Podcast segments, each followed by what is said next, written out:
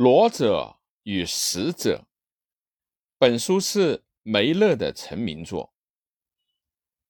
第二次世界大战即将结束的时候，一群日本的士兵固守在一个虚构的长一百五十英里、宽五十英里的安纳波披岛上。卡明斯少将率领六千名美军在这个岛做敌前的登陆。由于感情上的隔阂和种族的偏见。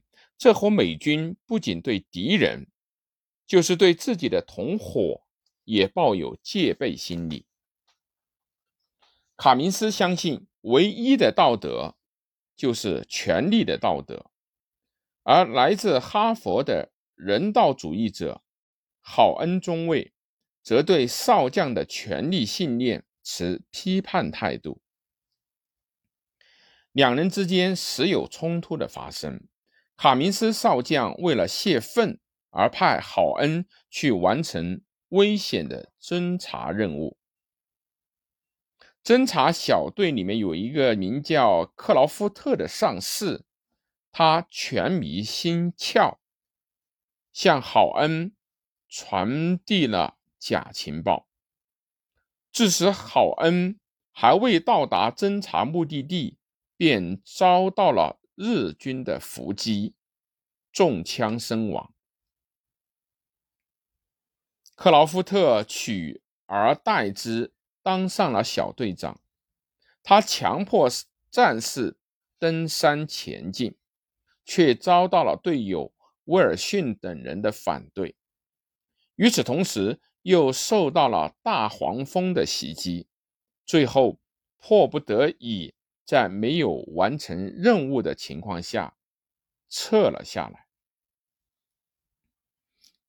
克劳夫铩羽而归。具有讽刺意味的是，这个侦察小分队虽然历经艰苦的战斗，却没有取得任何的成果。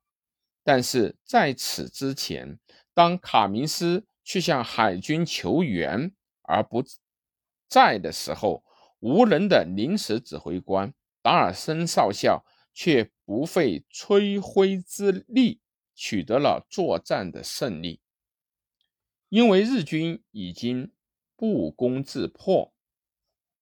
卡明斯为此陷入到极度的失望之中。现仍在世的美国小说家梅勒是最引人注目的作家之一。人们对他寄予更大的期望。其他的作品有《巴巴里海滨》《鹿苑》《美国梦》《黑夜的军队》。作为小说的历史，作为历史的小说。